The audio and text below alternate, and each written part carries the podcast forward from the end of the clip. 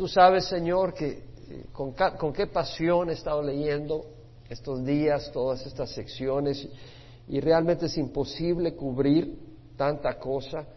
Pero Señor, yo te ruego que seas tú el que guíe este estudio, que sea de alimento, que sea de bendición, que sea de edificación, que sea de ánimo, que nos llene de esperanza, que nos fortalezca y que tú seas glorificado. Señor, que esto no solo nos llene nuestra mente, pero que nuestro corazón sea fortalecido, Padre Santo, para poder servirte. Quita toda distracción, Padre, ya sea interna, preocupaciones o externa. Y podamos, Señor, eh, poder recibir tu palabra. En nombre de Cristo Jesús. Amén. Bueno, Zacarías 12. Tengan la mano ahí y váyanse a Daniel capítulo 9, porque realmente eh, quiero dar un trasfondo. En Daniel capítulo 9 leemos, este, Zacarías 12 al 14 habla de los últimos siete años de la tribulación en la tierra y del ataque que viene contra Jerusalén y queremos ver en qué tiempo ocurren estas cosas. Capítulo 9 de Daniel nos habla la revelación que tiene Daniel a través del ángel Gabriel, donde dice en el versículo 24, 70 semanas se le revela, han sido decretadas sobre tu pueblo y sobre tu santa ciudad el pueblo, su santa ciudad, el su pueblo es el pueblo de Israel. Y, Daniel está en Babilonia, en el exilio, pero aquí está hablando de su pueblo, el pueblo israelita. Sobre tu santa ciudad está haciendo referencia a Jerusalén, para poner fin a la transgresión. La transgresión es la violación consciente y deliberada de la ley de Dios para terminar con el pecado. El pecado es una transgresión, es decir, es algo que tú fallas, no porque tú digas yo quiero violar la ley de Dios, pero porque tú no tienes la habilidad, porque somos personas imperfectas. Eh, contaminadas, ¿verdad? Eh, tú puedes decir yo quiero tratar de amar a mi prójimo y, a veces no es que no quieras, pero es que eres tan imperfecto. Entonces ese es el pecado y para espiar la iniquidad, la iniquidad es ese carácter malvado que hay en nuestra naturaleza. Y dice, para expiar la iniquidad, para traer justicia externa. ¿Cuándo va a haber justicia externa? Únicamente cuando el juez del universo juzgue este mundo.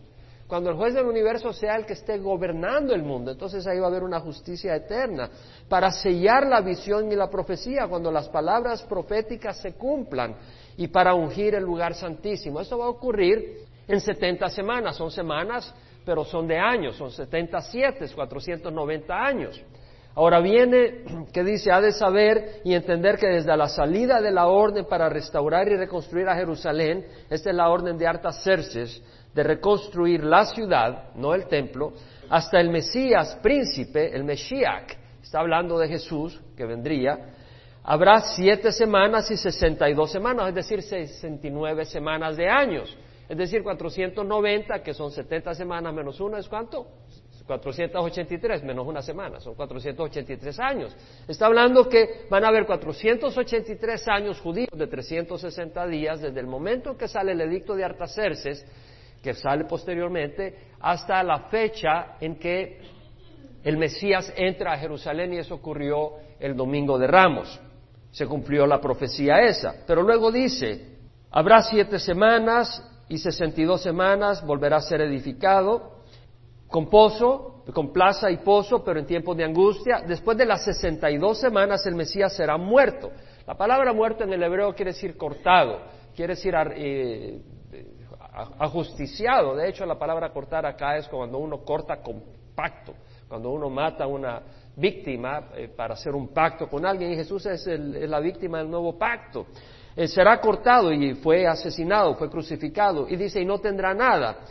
Y luego dice, y el pueblo del príncipe que ha de venir destruirá la ciudad y el santuario. Eso ocurre, eh, el Señor fue arrebatado, fue asesinado, crucificado ahí por los años 30 de nuestra era. Ahora, de ahí ya no dice cuánto tiempo, pero pasa un poco de tiempo y dice, y el pueblo del príncipe que ha de venir destruirá la ciudad y el santuario. ¿Qué pueblo destruyó Jerusalén? Roma. Eso ocurrió en el año 70. Ahora dice, el pueblo del príncipe que ha de venir. Está hablando del anticristo. El anticristo lo que quiere decir es de que Roma va a revivir ese imperio. El imperio romano va a revivir y ya está reviviendo en lo que es la comunidad europea. Y de esa comunidad, en los últimos días que ya estamos, va a salir el anticristo. Ahora dice, su fin vendrá con inundación, aún hasta el fin habrá guerras, las desolaciones están determinadas. Y él hará un pacto firme. Ahora, va a hablar acá de la última semana. Entre las 69 semanas y la última semana hay un espacio, porque acá Daniel está tratando con el pueblo judío, no está tratando con todo el mundo. Entonces, ese espacio es cuando Dios trata con los gentiles, el tiempo de los gentiles. Sabemos de que eh, cuando rechazaron a Jesucristo y Jesucristo fue crucificado, el Evangelio fue ya no, la, la, salvación ya no es a través de Israel, sino que es a través de quién? A través de la iglesia que lleva el Evangelio.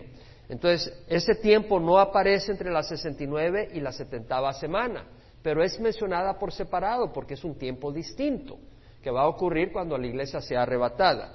Él hará un, tiempo, un pacto firme con muchos por una semana. El anticristo va a hacer un pacto firme, de manera que Israel va a gozar una paz temporal, temporal por tres años y medio, no por siete años, porque este hombre que hace el pacto da la espalda a los tres años y medio. Entonces dice, pero a la mitad de la semana pondrá fin al sacrificio y a la ofrenda de cereal. Interesante lo que dice que este, y vamos a ver, el Señor Jesucristo dijo, ¿verdad? Del, de esta figura que se, declara ser Dios.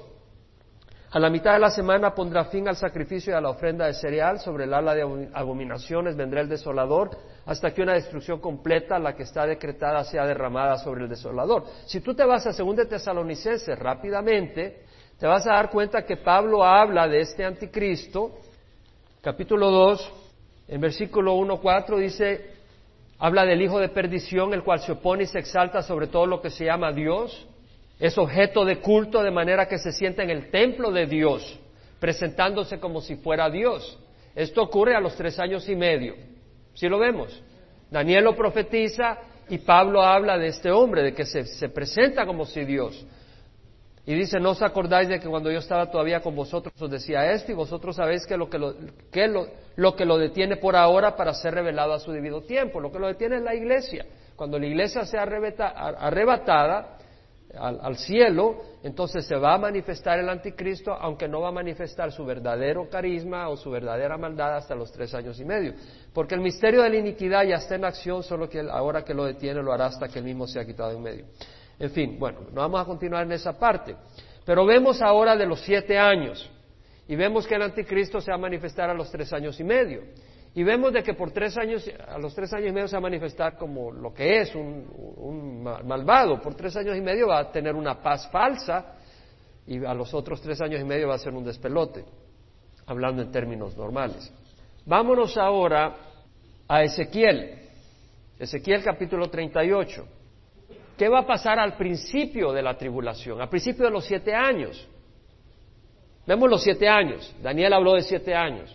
Y vemos de la manifestación del anticristo que se declara Dios y obviamente que los israelitas eh, en ese momento es una persecución de los israelitas, porque los israelitas no aprueban eso a los tres años y medio. Pero en Ezequiel tenemos una batalla que viene contra Israel que ocurre al principio de la tribulación. Hay distintas opiniones, realmente eh, puedes pasar días y días estudiando las distintas posiciones y, hay muchas posiciones sobre esto. Pero en el capítulo 38 y 39 tenemos el ataque de Rusia y de otras naciones que vienen contra Israel. Vamos a empezar a leer. Vino a mí la palabra de Jehová diciendo, Hijo de hombre, pon tu rostro hacia Gog Gog es un, es un uh, líder de Rusia, de la tierra de Magog. Magog es Rusia. Príncipe de Ros, cabeza, cabeza principal. Neseki Tubal es Turquía. Y, y, profetiza contra él, contra él. Está hablando contra el líder de Rusia. Este líder, junto con, Rusia, con Turquía, va a venir contra Israel. Y di así dice el Señor Jehová, he aquí estoy contra ti, oh Gog, príncipe de Ros, Meseki Tubal te haré dar vuelta, pondré garfios en tus quijadas y te sacaré con todo tu ejército. Caballos y jinetes, todos ellos bien equipados. Una gran compañía con pavés y escudo, todos ellos empuñando espada. Persia, que es Irán, Etiopía y Fut, que es Libia. Libia ahorita está pasando por sus, por sus crisis, ¿verdad? Eh, pero sabemos que Libia no es amiga de Israel, mucho menos Persia, Irán. Con ellos todos con escudo y yelmo, Gormer, que es Turquía, con todas sus tropas, Betogarmá, que es Armenia, de las partes remotas del norte, con sus tropas, muchos pueblos estarán contigo. Entonces está hablando de estas naciones que vienen lideradas por Rusia. Sabemos que Rusia es enemiga de Israel. realmente, y sabemos que Persia y estas naciones son enemigas de Israel, ya se ha dado ese escenario, ese escenario lo tenemos ahora. Disponte y prepárate tú y toda la multitud que se ha reunido alrededor tuyo y sé para ellos guarda. Al cabo de muchos días recibirás órdenes. Al fin de los años, ya estamos al fin de los años, no podemos decir que va a ser mayo del 2012, porque el Señor dijo, no sabemos el día ni la hora. El Señor puede venir ahorita por su iglesia, pero estamos al fin de los días. Vendrás a la tierra recuperada de la espada. Israel ha, regresado, el pueblo ha regresado. Entonces vemos que esa profecía de que Israel está en su, en su tierra se ha cumplido, cuyos habitantes han sido recogidos de muchas naciones. Israel tiene ciudadanos que vienen de África, que vinieron de Europa, de Estados Unidos, de Sudamérica, que han regresado a Israel. Ahora, ellos han sido recogidos de muchas naciones en los montes de Israel que habían sido una desolación continua. Este pueblo fue sacado entre las naciones y habitan seguros todos ellos. Habitan seguros. Israel no habita seguro ahorita. Entonces esto tiene que ser cuando el, anticristo hace el pacto. Cuando hace el pacto con Israel y las naciones de manera que respeten a Israel, es en ese momento que estas naciones vienen contra Rusia, con otras naciones, vienen contra Israel, porque Israel está habitando segura en ese momento. Y tú subirás y vendrás como una tempestad, serás como una nube que cubre la tierra, tú y todas tus tropas y muchos pueblos contigo. Así dice el Señor Dios, sucederá en aquel día que pensamientos vendrán a tu mente y concebirás un plan malvado. Dirás, subiré contra una tierra indefensa, iré contra los que viven tranquilos. Entonces no puede ser que esto ocurra eh, al final de la tribulación, por ejemplo, esta batalla, porque Israel no va a estar viviendo tranquila durante los últimos tres años y medio si va a haber persecución contra ella. Entonces esto no se puede referir a un evento que ocurre al final de la tribulación. Tampoco es un evento que ocurre en el milenio. Acuérdese que Gog es mencionada en el milenio. Váyase a Apocalipsis 20 rápidamente. Apocalipsis 20 habla cuando vienen los siete años de tribulación, y la iglesia es arrebatada antes y luego venimos a reinar con el Señor por mil años. En ese milenio, mira lo que dice el versículo 7 del capítulo 20, cuando los mil años se cumplan, Satanás será soltado de su prisión y saldrá a engañar a las naciones que están en los cuatro extremos de la tierra. Gog y Amagog, vuelve a mencionar a Gog, este príncipe, y a Magog, que es Rusia, pero no es el mismo evento. Porque vamos a ver que en este evento que ocurre al final de los mil años, el diablo que los engañaba fue arrojado al lago de fuego y azufre, donde también están la bestia y el falso profeta, y serán atormentados día y noche por los siglos de los siglos. Entonces sabemos de que el diablo no es, no es arrojado al lago de fuego, sino hasta el final del milenio. Luego dice, y vi un trono blanco y el que estaba sentado en él, de cuya presencia huyeron la tierra y el cielo, y no se halló lugar para ellos. Entonces vemos que, qué ocurre después del milenio. viene Gog, viene eh, Rusia, viene contra Israel, pero ¿qué pasa en ese momento? Dios trae fuego del cielo y crea un nuevo cielo y una nueva tierra. ¿Sí? ¿Vemos que lo dice? Huyeron la tierra y el cielo y no se halló lugar para ellos. Versículo 1 del capítulo 21 dice, vi un cielo nuevo y una tierra nueva. Entonces vemos que Dios crea un nuevo cielo y una nueva tierra. Ahora, si tú te vas a Ezequiel, vamos a, vamos a darnos cuenta que después de esta campaña militar, hay siete años que pasa el pueblo de Israel eh, recogiendo, bueno, recoge en el capítulo 39, versículo 9 de Ezequiel dice, Saldrán los habitantes de la ciudad de Israel y harán hogueras con las armas y quemarán escudos, paveses, arcos, saetas, masas y lanzas y harán fuego con ellos durante siete años. ¿Sí se dan cuenta ahí? Entonces no puede ser al final del milenio, porque ¿cómo van a pasar siete años si al final del milenio Dios destruye la tierra y crea un nuevo cielo y una nueva tierra? Esto no puede ser al final del milenio. No puede ser tampoco al final de la tribulación, la última campaña al final de la tribulación. Entonces, esto lo que ocurre realmente es al principio de la tribulación. Muy importante entender esto, porque esto va a ser distinto que la campaña que vamos a leer en Zacarías 12 y 14. Quiero hacer la explicación de por qué son dos campañas militares distintas. Sí, sí vamos siguiendo. Ahora, continuamos entonces en Ezequiel 38. Dice, Dirá, subiré contra una tierra, versículo 11, indefensa, iré contra los que viven tranquilos, que habitan confiados, que habitan todos ellos sin murallas, sin cerrojos, ni puertas, para tomar botín y para proceder al saqueo, para volver tu mano contra los lugares desolados, contra el pueblo reunido entre las naciones que ha adquirido ganado y posesiones que habita en medio de la tierra. Saba y Dedán, que es, es Arabia Saudita, y los mercaderes de Tarsis con todos sus pueblos te dirán, has venido para tomar botín, has reunido tu compañía para saquear, para llevar plata y oro, para llevar ganado y posesiones, para tomar gran botín. Es decir, ellos vienen, Rusia viene y estas naciones para sacar despojos. Bueno, y con la crisis económica, bienvenido, ¿verdad? Eh, están felices para poder venir y sacar todos los despojos de Israel. Ahora dice, profetiza hijo de hombre y di a Gog, así dice el Señor Dios, en aquel día cuando mi pueblo Israel habite seguro, no lo sabrás tú, vendrás de tu lugar de las partes remotas del norte y tú y mucha gente contigo, todos montados a caballo, una gran multitud y un ejército poderoso, subirás contra mi pueblo Israel como una nube para cubrir la tierra, sucederá en los postreros días que te traeré contra mi tierra para que las naciones me conozcan cuando yo sea santificado por medio de ti ante tus ojos, ante sus ojos, oh Gog. Y luego dice, versículo 19, y en, y en, mi celo y en el fuego de mi furor declaro que ciertamente en aquel día habrá un gran terremoto en la tierra de Israel. Ahora, esto ocurre al principio de la tribulación. Entonces, ¿qué pasa con este terremoto que realmente pienso yo que ocurre en medio de la tribulación?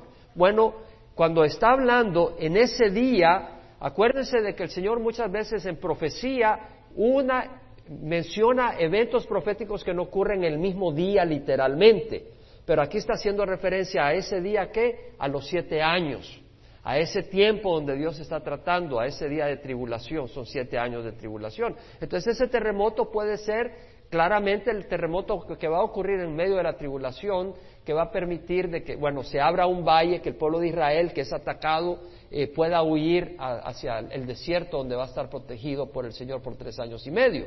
Entonces ese terremoto puede referirse a ese, a ese evento específico o puede referirse a un posible terremoto al final de los siete años.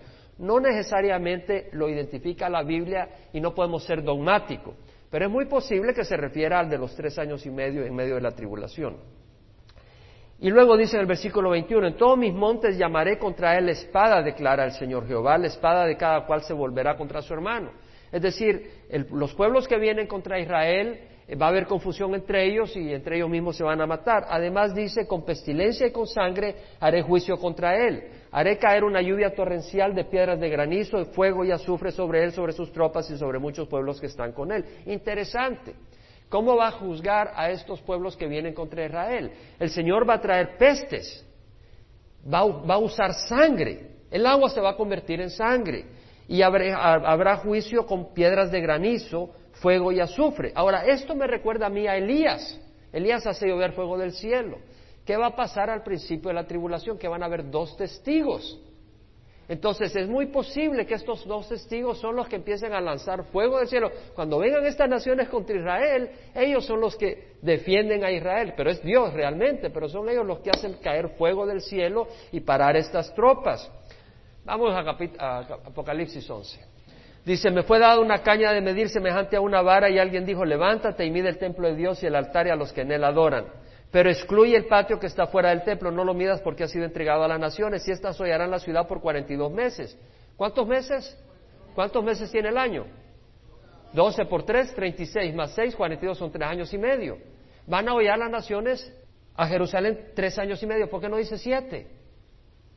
Es ahí porque yo creo que la pelea de Zacarías es a la, a la mitad de la tribulación, porque los otros tres años y medio Jerusalén los barre con la ayuda del Señor. Los israelitas lo van a estar, van a, van a ser como un fuego alrededor contra las naciones que están alrededor, pero el pueblo va a estar protegido en ese tiempo, en el desierto, y eso lo vamos a ver a través de Apocalipsis 12. Entonces, otorgaré autoridad a mis dos testigos y ellos profetizarán por 1260 días. ¿Cuántos días tiene el año? El profético es 360. Entonces, tres veces 360, ¿cuánto les da? 1080. ¿Y cuál es la mitad de 360? 180. 1080 más 180, 1260. Son tres años y medio. ¿Sí? Ya lo hicieron. Ya, si, no me, si no, créanme por lo menos. Entonces, 11.3. Dice, otorgaré autoridad a mis dos testigos y ellos profetizarán por 1260 días, vestidos de silicio. Aparecen los 1260 días. O sea, los 42 meses o 1260 días. ¿No lo dicen meses o en días? Cualquiera de las dos. Estos son los dos olivos y los dos candeleros que están delante del Señor de la tierra. ¿Se acuerdan, Zacarías, que vimos la profecía de los olivos? Y ahora proyectaba a estos dos testigos. Y si alguno quiere hacerle daño, de su boca sale fuego ¿Se acuerdan? Y devora a sus enemigos, así debe morir cualquiera que quiera hacerles daño. Ellos tienen poder para cerrar el cielo, a fin que no llueva durante los días en que ellos profetizan, y tienen poder sobre las aguas para convertirlas en sangre y para herir la tierra con toda suerte de plagas todas las veces que quieran. ¿Se dan cuenta que pueden convertir las aguas en sangre y pueden herir la tierra con toda suerte de plagas? ¿Se dan cuenta? ¿Lo leen? Y se dan cuenta en Ezequiel que dice en el versículo 22 del capítulo 38, con pestilencia y con sangre haré jueces contra él, haré caer una ayuda torrencial de piedras de granizo, fuego y azufre sobre él. ¿Lo vemos? Entonces es ahí donde yo conecto que estos dos testigos son los que van a decir, fuego para estas naciones. Y va a caer fuego. Ahora, ¿qué pasa si estos dos testigos de quién van a profetizar? A Jesucristo. Van a ser judíos, pero van a profetizar a Jesucristo. Uno de ellos va a ser Elías. ¿Ustedes creen que van a profetizar sin hablar de Jesús? ¿Cómo va a ser que no van a profetizar? Van a hablar de Jesucristo. Entonces, ¿qué están haciendo celebrando tres años y medio sacrificios en el templo? ¿Cierto? ¿Qué está pasando? Y en el tiempo de Jesucristo, ¿no hizo Jesucristo milagros? ¿Y los sacerdotes, todos los sacerdotes creyeron en Él? Siguieron, siguieron ofreciendo sacrificios, ¿no? Entonces, lo que va a pasar en estos tres años y medio de una paz falsa, ¿y qué está haciendo el anticristo? ¿Por qué no pelea con ellos?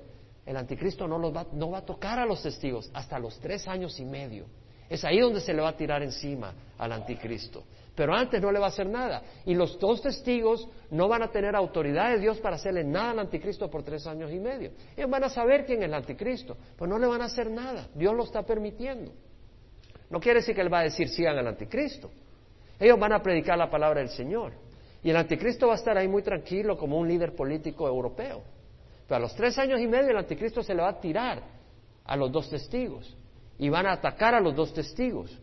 Y eh, va a morir, van a morir. Vamos a seguir leyendo. Versículo 7 del capítulo 11 de Apocalipsis. Cuando haya terminado de dar su testimonio, la bestia que sube del abismo, la bestia es el anticristo.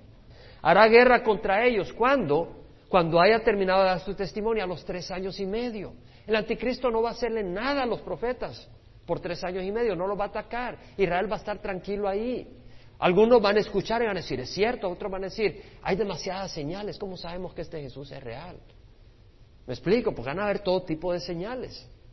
Entonces algunos no y van a seguir con sus sacrificios y todo, pero a los tres años y medio, cuando el anticristo se sienta y dice, adórenme a mí, ahí van a decir, esto no es así la cosa. Y en ese momento van a venir las naciones que vienen contra Israel, que es lo que menciona Zacarías 12 y 14. ¿Estamos? Yo sé que estamos, pero estamos en la misma sintonía bíblica. Entonces, acá dice, eh, hará guerra contra él, los vencerá y los matará, y sus cadáveres yacerán en la calle de la gran ciudad que simbólicamente se llama Sodoma. Sodoma implica corrupción, Egipto implica idolatría, donde también su Señor fue crucificado. Hoy los lugares santos en Israel están llenos de idolatría. Es cierto. Hay lugares donde tienen estatuas y cosas y la gente viene y las venera y dice que las están venerando, pues las están adorando. Estatuas de cruces de Jesús, estatuas de María, de esto, del otro, y, ahí en esos lugares están venerando, dicen. Pues está, es idolatría. Y ha habido idolatría ya antes. Y gente de todos los pueblos, tribus, lenguas y naciones contemplarán sus cadáveres por tres días y medio y no permitirán que sus cadáveres sean sepultados. Ahora, después de los tres días y medio, el aliento de vida de parte de Dios vino a ellos y se pusieron en pie, gran temor cayó sobre quienes los contemplaban. Entonces oyeron una gran del cielo que les decía, subid acá y subieron al cielo con la nube y sus enemigos los vieron. O sea, los dos profetas son llevados al cielo. En aquella misma hora hubo un gran terremoto. Estamos hablando a los tres años y medio, en medio de la tribulación, ¿cierto? Hubo un gran terremoto. Ese es el terremoto que abre la parte oriental de Israel para que el pueblo de Israel escape al desierto donde van a ser protegidos. Y la décima parte de la ciudad se derrumbó y siete mil personas murieron en el terremoto y los demás aterrorizados dieron gloria al Dios del cielo. Váyase al capítulo 12 de Apocalipsis. Una gran señal apareció en el cielo, una mujer vestida del sol con la luna bajo sus pies y una corona de dos estrellas sobre su cabeza. Estaba encinta y gritaba, estando de parto y con dolores de alumbramiento. Esta mujer representa a Israel. Las doce estrellas representan las doce tribus. Apareció otra señal en el cielo, un gran dragón rojo. El dragón siempre representa a Satanás. La bestia, la primera representa al anticristo y la segunda al falso profeta. Que tenía siete cabezas y diez cuernos sobre sus cabezas, había siete diademas. Su cola arrastró la tercera parte de las estrellas del cielo y las arrojó sobre la tierra. Este es Satanás trayendo rebelión en el cielo, trayendo muchos ángeles en rebelión. Y luego dice, el dragón se paró delante de la mujer que estaba para dar a luz a fin de devorar a su hijo cuando ella diera luz. Es decir, a fin de que es Satanás tratando de destruir a Jesús cuando el Mesías nace y viene en la primera venida. Y ha dio a luz a un hijo varón que ha de regir a todas las naciones con vara de hierro. Ese es Jesucristo. Y su hijo fue arrebatado hasta Dios y hasta su trono. Y la mujer huyó al desierto. La mujer huyó al desierto donde tenía un lugar preparado por Dios para ser sustentada por mil doscientos sesenta días. ¿Se dan cuenta? Los 1080 más 180, 1260 días, los tres años y medio. Entonces Israel va a estar protegida por tres años y medio. Estamos, el pueblo, pero eso no quiere decir que Israel, su ejército, no esté, luchando contra las naciones de los alrededores. Eso es lo que vamos a ver en Zacarías 12 y 14. Entonces hubo guerra en el cielo y Miguel y sus ángeles combatieron contra el dragón y el dragón y sus ángeles lucharon.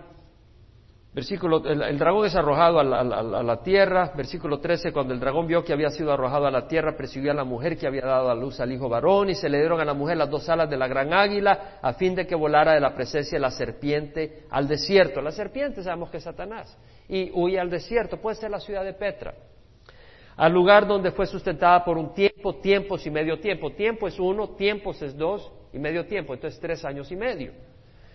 Y la serpiente arrojó de su boca tras la mujer agua como un río para hacer que fuera arrastrada por la corriente. Es decir, Satanás trata de arrastrar a, Israel, al pueblo de Israel, y evitar de que escapen. Pero la tierra ayudó a la mujer y la tierra abrió su boca y tragó el río que el dragón había arrojado de su boca. Entonces el dragón se enfureció contra la mujer y salió para hacer guerra contra el resto de la descendencia de ella, los que guardan los mandamientos de Dios y tienen el testimonio de Jesús. Entonces vemos que el anticristo a los tres años y medio, del periodo de siete años, revela sus colores a los tres años y medio y las naciones vienen contra Israel y eh, el anticristo trata de destruir al pueblo israelita, pero el pueblo israelita es escondido, tal vez en la ciudad de Petra, y entonces empiezan a seguir a los cristianos. Vamos a seguir ahora con Zacarías. Ahora viene Zacarías y está profetizando de los últimos días, está profetizando de lo que ocurre a los tres años y medio, en medio de la tribulación. Profecía, palabra del Señor acerca de Israel. El Señor que extiende los cielos. Interesante. El Señor extiende los cielos. Los cielos se están extendiendo. Sabemos que el, el cosmos se está expandiendo. Y qué interesante, la palabra habla muchas veces que Dios extiende los cielos. Una revelación bíblica ahí. Pone los cimientos de la tierra y forma el espíritu del hombre dentro de él. Declara, he aquí yo haré de Jerusalén una copa de vértigo para que los pueblos, para todos los pueblos de alrededor. Entonces vemos de que los pueblos de alrededor quieren venir y beberse a Jerusalén. Como que se chupa ahí un trago feliz y de alegría, pero se le va a convertir en una copa que lo va a hacer tambalear como alguien que está borracho de la paliza que Dios les va a dar. Para todos los pueblos de alrededor, y cuando hay asedio contra Jerusalén, también lo habrá contra Judá. Vemos que hay un asedio contra Jerusalén y contra Judá, y sucederá aquel día que haré de Jerusalén una piedra pesada para todos los pueblos todos los que la levanten serán severamente desgarrados. Y contra ella se congregarán todas las naciones de la tierra. Aquí están hablando de todas, aquí no está hablando solo de Gog y de Magog, de Rusia, está hablando de todas las naciones que vienen a los tres años y medio. Obviamente que al principio, cuando Rusia viene, Dios derrama fuego sobre ellos y se calmaron, fueron destruidos. Pero a los tres años y medio todas las naciones vienen cuando el anticristo eh, mata a los, a, los profetas, a los dos profetas, y las naciones celebran porque ellos querían vivir su propio mundo. Vemos entonces, ah, dice, aquel día declararé a Jehová, heriré a todo caballo de espanto y a su jinete de locura, es decir, va a haber confusión, va a haber terror, pero sobre la casa de Judá abriré mis ojos mientras te ceguera a todo caballo de los pueblos. Entonces los jefes de la familia de Judá dirán en su corazón, gran apoyo para nosotros son los habitantes de Jerusalén por el Señor de los ejércitos, su Dios.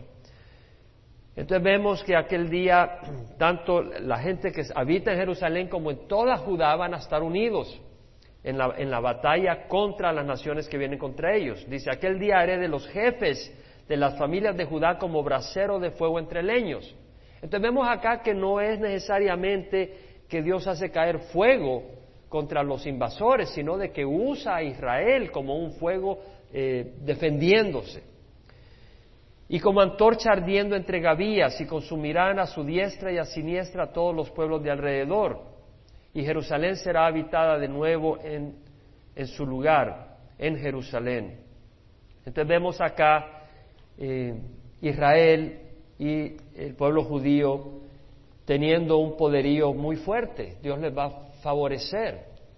El Señor salvará primero las tiendas de Judá para que la gloria de la casa de David y la gloria de los habitantes de Jerusalén no se engrandezca sobre Judá.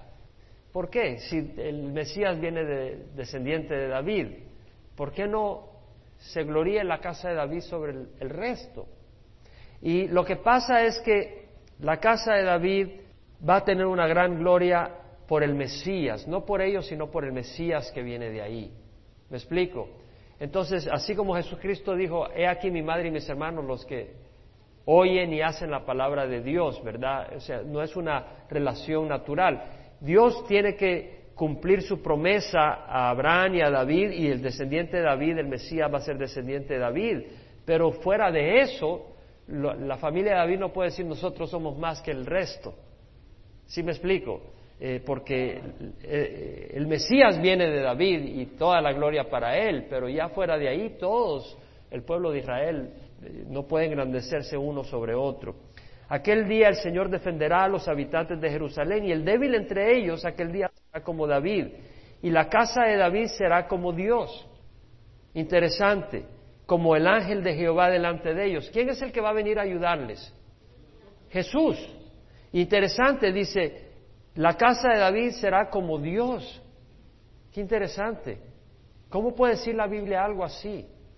Que la casa de David será como Dios, porque Dios va a venir. Jesucristo mismo va a estar con ellos. Por eso dice, la casa de David será como Dios. El descendiente de David, el Mesías, es Dios en la carne. Entonces la casa de David será como Dios, como el ángel de Jehová delante de ellos. Hemos leído que el ángel de Jehová, ¿qué es? Es una teofanía, una cristofanía, una manifestación del Mesías, de Dios en, el Antiguo Testamento. Y sucederá que el día que me, dispondré a destruir a todas las naciones que vengan contra Jerusalén. Vámonos al capítulo 14, Zacarías. Y aquí viene el día de Jehová, cuando serán repartidos tus despojos en medio de ti. Y yo reuniré a todas las naciones en batalla contra Jerusalén Vemos pues que las naciones son reunidas a pelear contra Jerusalén y será tomada la ciudad y serán saqueadas las casas y violadas las mujeres. La mitad de la ciudad será desterrada, pero el resto del pueblo no será cortado de la ciudad. Entonces vemos acá que entran en estas batallas, entran eh, los invasores, violan a las mujeres, destierran a la mitad de los habitantes, pero el resto del pueblo no es cortado porque eh, hay una resistencia militar, porque en ese momento ellos claman al Señor. Es en esa batalla que ellos claman. El Señor dijo, no me verán hasta que digan bendito el que viene en nombre del Señor. Y es en ese momento cuando Israel se ve que han entrado, que los están destruyendo, que ellos claman, y es ahí donde el Señor sale a ayudarles. No visiblemente, pero les empieza a ayudar de una manera sorprendentemente, sobrenaturalmente, y después lo hace visiblemente. Entonces saldrá el Señor y peleará contra aquellas naciones como cuando Él peleó el día de la batalla. Es decir, no necesariamente visiblemente, de nuevo lo, menciono, pero el Señor va a estar con ellos. Sus pies se posarán aquel día en el monte de los olivos que está frente a Jerusalén al oriente, y el monte de los olivos se hendirá por el medio, de oriente a occidente, formando un enorme valle, y una mitad del monte se apartará hacia el norte y la otra mitad hacia el sur. Es decir, hay un terremoto Huirás al valle de mis montes, porque el valle de las montes llegará hasta Sal, huirás tal como huiste a causa del terremoto en los días de Usías. Hace referencia a un terremoto. Y vendrá Jehová mi Dios y todos los santos con él. Entonces vemos que hay un terremoto, o sea, el pueblo de Israel clama en ese momento. Cuando entran, se llevan a las mujeres, violan a las mujeres, e Israel clama. Es decir, el anticristo se ha declarado que él es Dios, las naciones vienen contra ellos, en ese momento Israel dice, realmente este anticristo, este líder, realmente fue una mala ficha. Nos equivocamos al, considerarlo un héroe nuestro.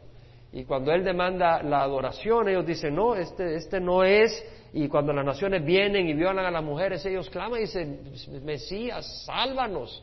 Y en ese momento viene el Mesías y les ayuda. Abre, hay un terremoto, se abre el monte de olivos, una parte hacia el norte, otra hacia el sur, y se forma un valle que va del, este del oeste al este o del este al oeste, y la gente escapa hacia el desierto. Ya leímos en Apocalipsis 12 de que por tres años y medio va a estar protegido. Entonces ahí va a estar la gente, pero ¿qué va a estar haciendo los israelitas, los que no estén protegidos ahí? Van a estar peleando con las naciones de alrededor. Las batallas que leímos en Zacarías 12. Ellos van a estar peleando con las naciones que están alrededor. Y eso va a culminar con la batalla de Armagedón. Ya en la batalla de Armagedón viene el Señor con todos sus santos. Vamos a Apocalipsis capítulo 19, versículo 11. Y vi el cielo abierto y aquí un caballo blanco. El que lo montaba se llama fiel y verdadero y con justicia juzga y hace la guerra.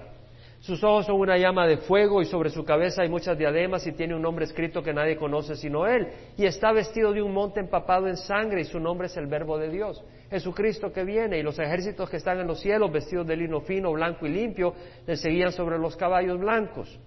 De su boca sale una espada afilada para ir con ella a las naciones y la regirá con vara de hierro y él pisa el lagar del, del vino del furor de la ira de Dios Todopoderoso. Viene a, destruir a las naciones que han venido contra Jerusalén y que han venido contra el pueblo de Israel y que están reunidas en el valle de Armagedón. Ahí viene el Señor y las destruye y venimos nosotros, la iglesia, al final de los siete años que hemos estado con el Señor, al final de la tribulación. Versículo 19, entonces vi a la bestia, a los reyes de la tierra y a sus ejércitos reunidos para hacer guerra contra el que iba montado en caballo y contra su ejército. Y la bestia fue apresada, el anticristo, y con ella el falso profeta que hace señales en su presencia, con los cuales engañaba a los que habían recibido la marca de la bestia y a los que adoraban su imagen. Los, dos fueron arrojados vivos al lago de fuego que arde con azufre. Entonces vemos el momento que ocurre esto. Ahora vamos al capítulo 12, versículo 10 de Zacarías. Entonces hemos visto la campaña que hay contra Jerusalén, que empieza a la mitad, empieza primero al principio, que viene Rusia con estas naciones contra Israel. Pero luego a los tres años y medio vienen estas naciones, cuando el anticristo declara sus colores, vienen a tratar de tomar ventaja de Israel. A los tres años y medio vemos entonces que el Señor les ayuda, y ellos eh, son como una llamarada de fuego. El versículo 6 del capítulo 12 dice, los jefes de la familia Judá serán como brasero de fuego entre leños y como antorcha ardiendo entre gavillas y consumirá a diestra y a siniestra a todos los pueblos de alrededor.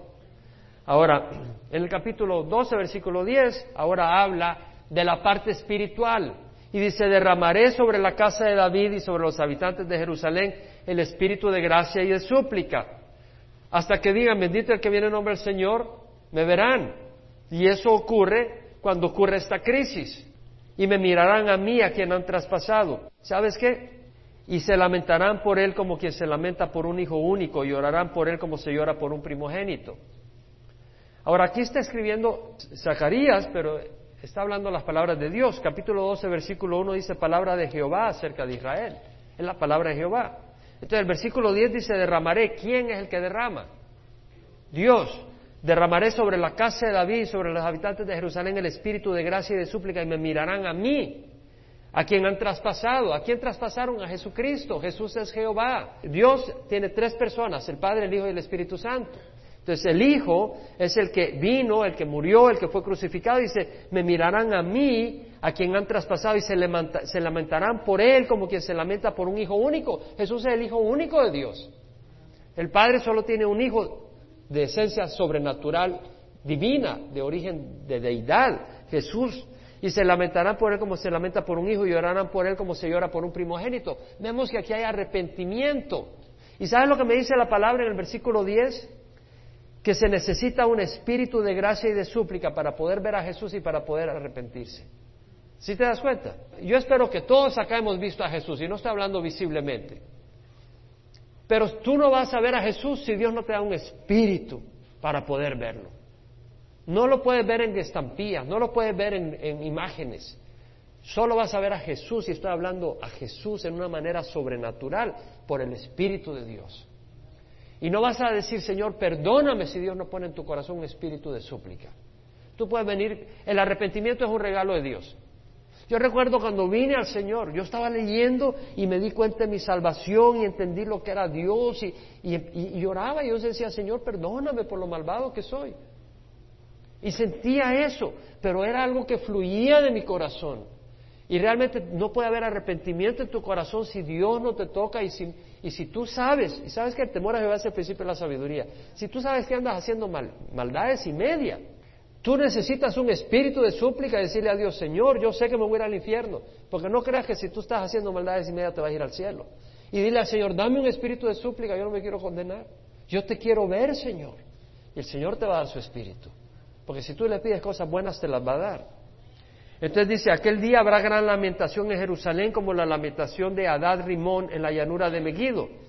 Este es, en la llanura de Megiddo es donde Josías murió cuando el emperador Neco II de Egipto iba a pelear contra Asiria y eh, este rey, el rey Josías fue el último rey bueno de Judá, salió a su encuentro y, el emperador eh, egipcio lo mató y hubo una gran lamentación. Jeremías hizo una una lamentación por, por Josías y Judá y todo el pueblo se lamentó tremendamente por Josías. Lloraron a este rey que era, había sido un rey maravilloso. Y dice, se lamentarán como la lamentación de Adad Rimón en la llanura de Megiddo. Y se lamentará la tierra, cada familia por su lado, la familia de la casa de David por su lado, es decir, la descendencia real de gobernantes.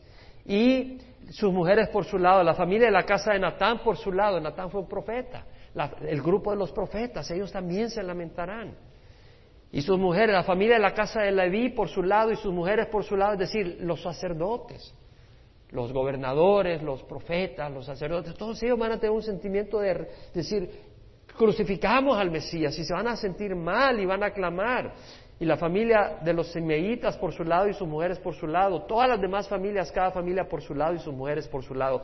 Va a haber un arrepentimiento genuino en Israel en esos tres años y medio. Yo pienso que este arrepentimiento ocurre cabala en medio de la tribulación.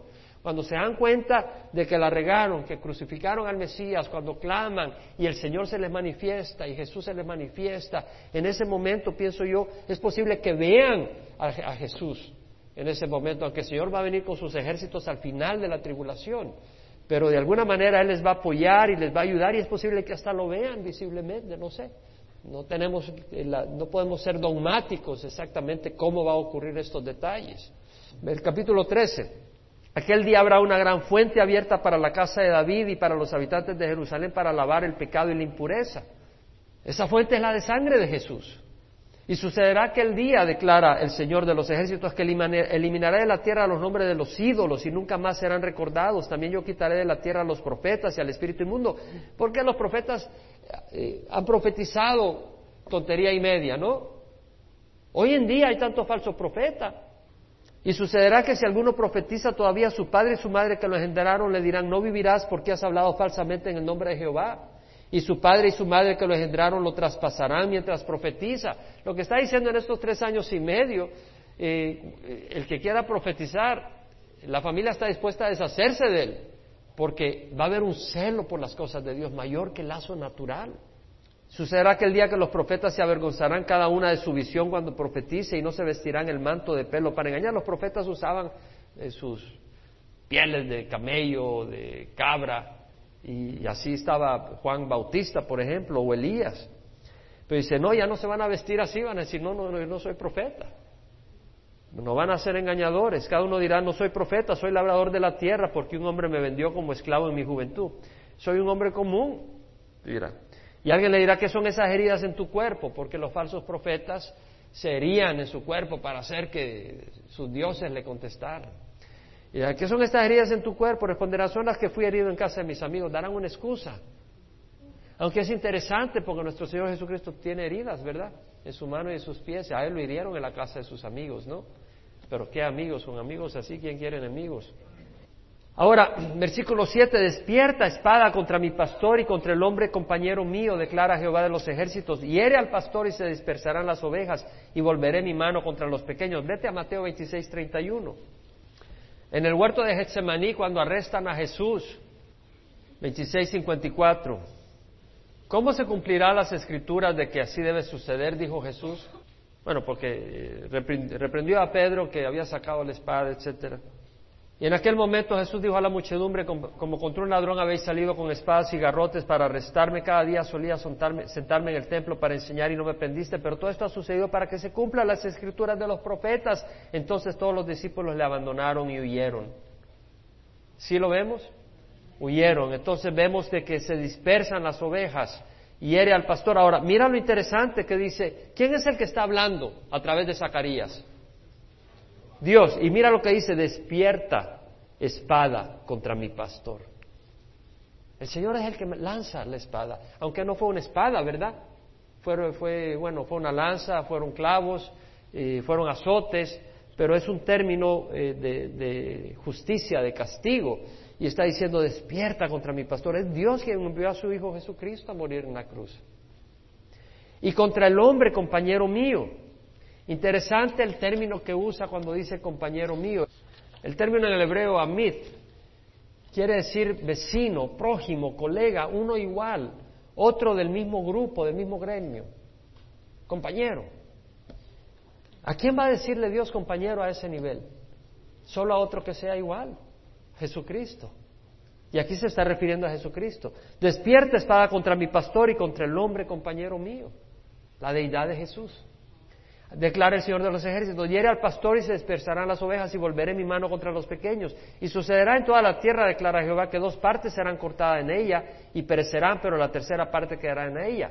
En la tribulación el Señor va a destruir a dos terceras partes del pueblo de Israel.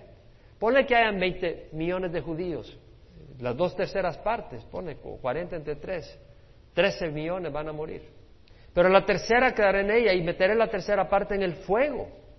Lo refinaré como se refina la plata. Van a pasar un tiempo dificilísimo. Bueno, vimos que eh, van a violar a las mujeres, esto, el otro. Y los probaré como se prueba el oro, invocaré, invocará él mi nombre. Y yo lo responderé.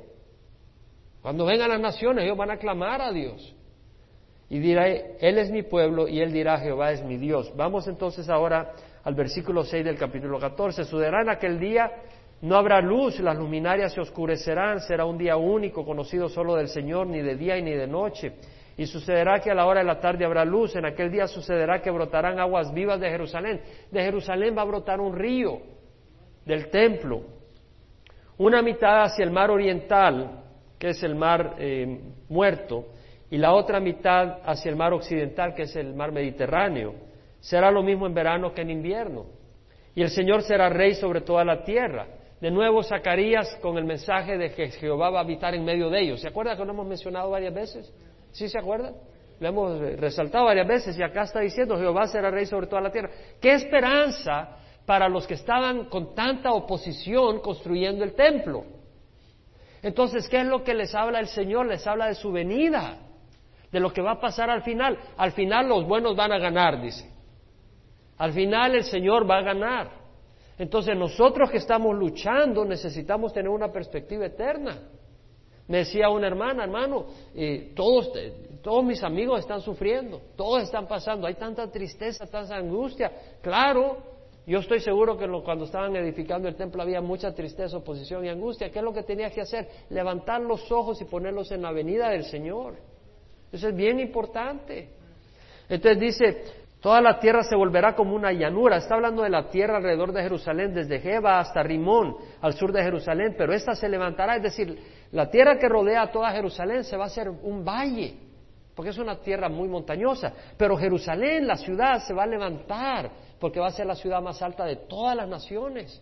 Y todo el mundo va a venir a adorar al Señor ahí.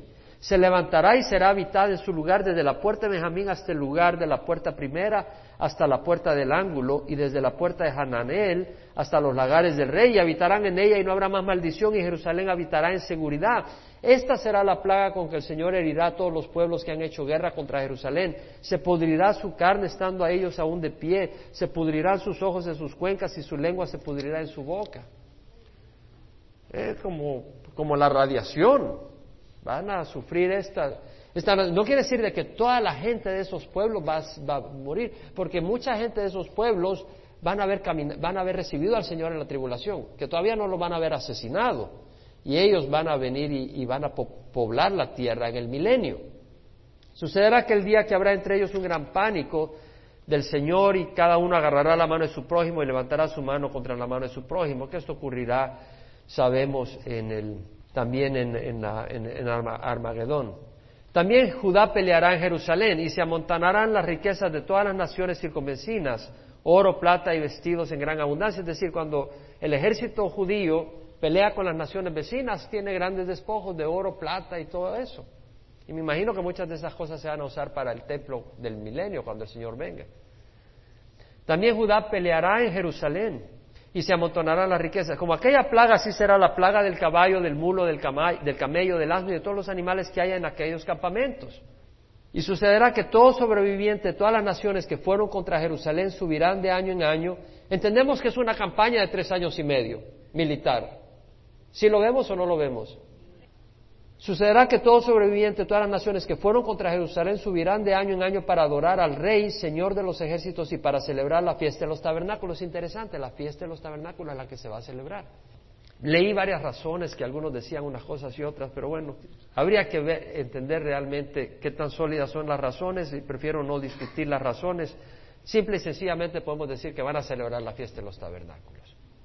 Y sucederá que los de las familias de la tierra que no suban a Jerusalén para adorar al Rey Jehová de los ejércitos no recibirán lluvia sobre ellos. El Señor va, a reinar con un puño de hierro. Si tú, no le, si tú no le muestras agradecimiento, si tú no le muestras honra, no llueves, te mueres de hambre.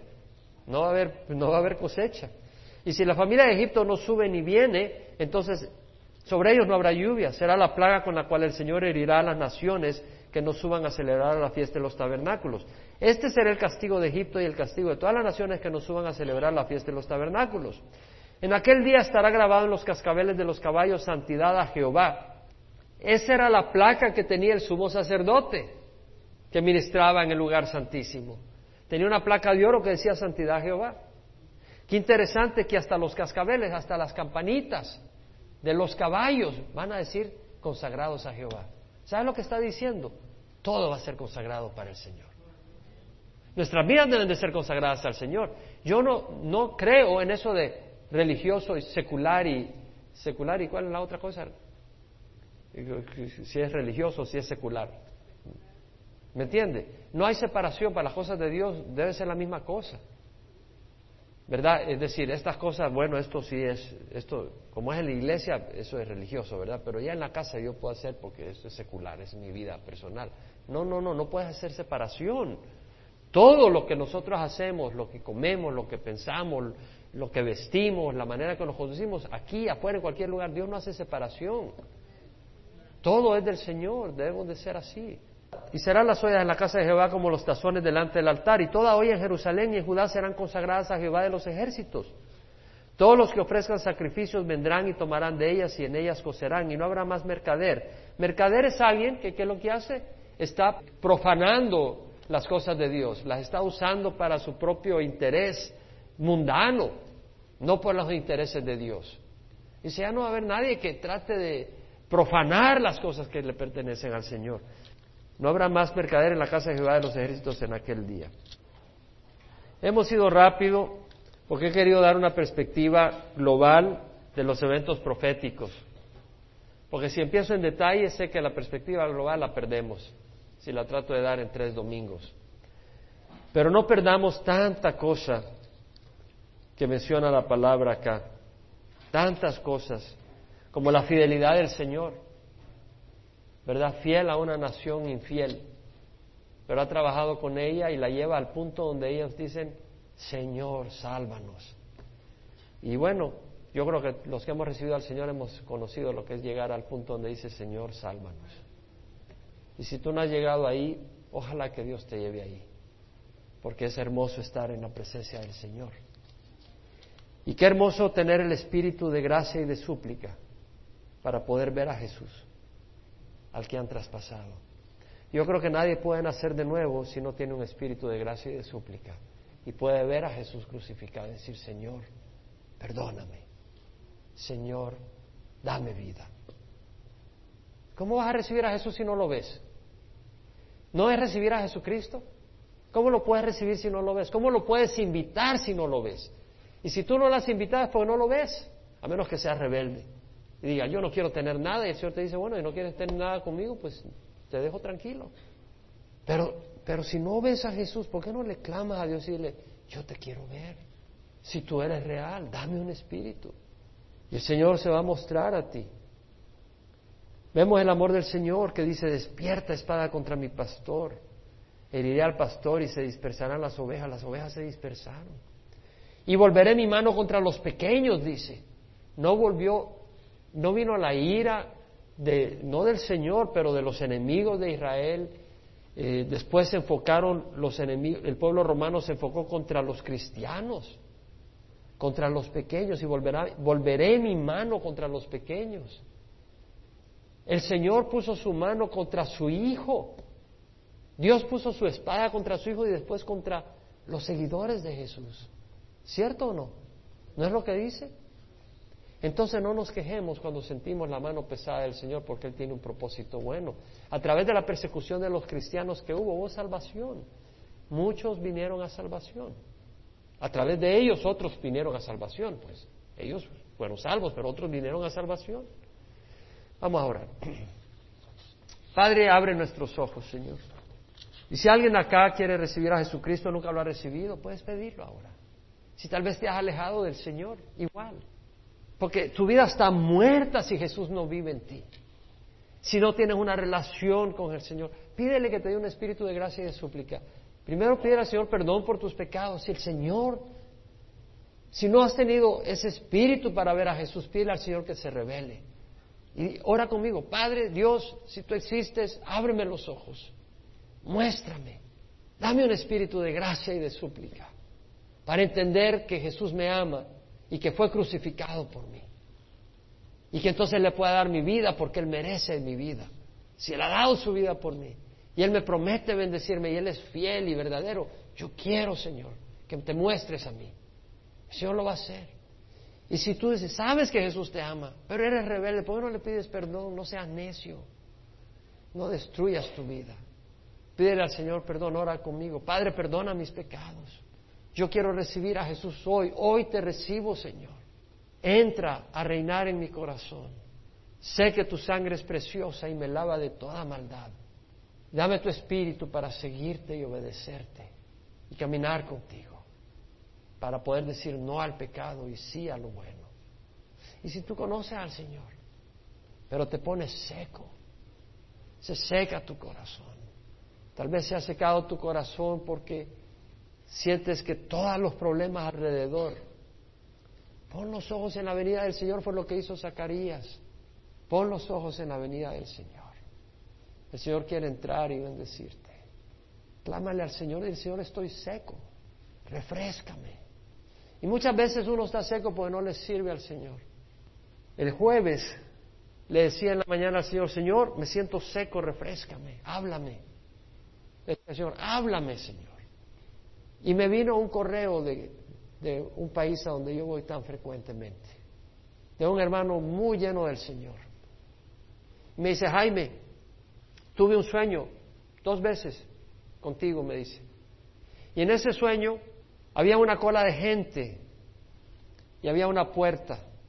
Y la gente iba pasando y si no estabas escrito en el libro de la vida, te sacaban. Yo estaba al final, dice.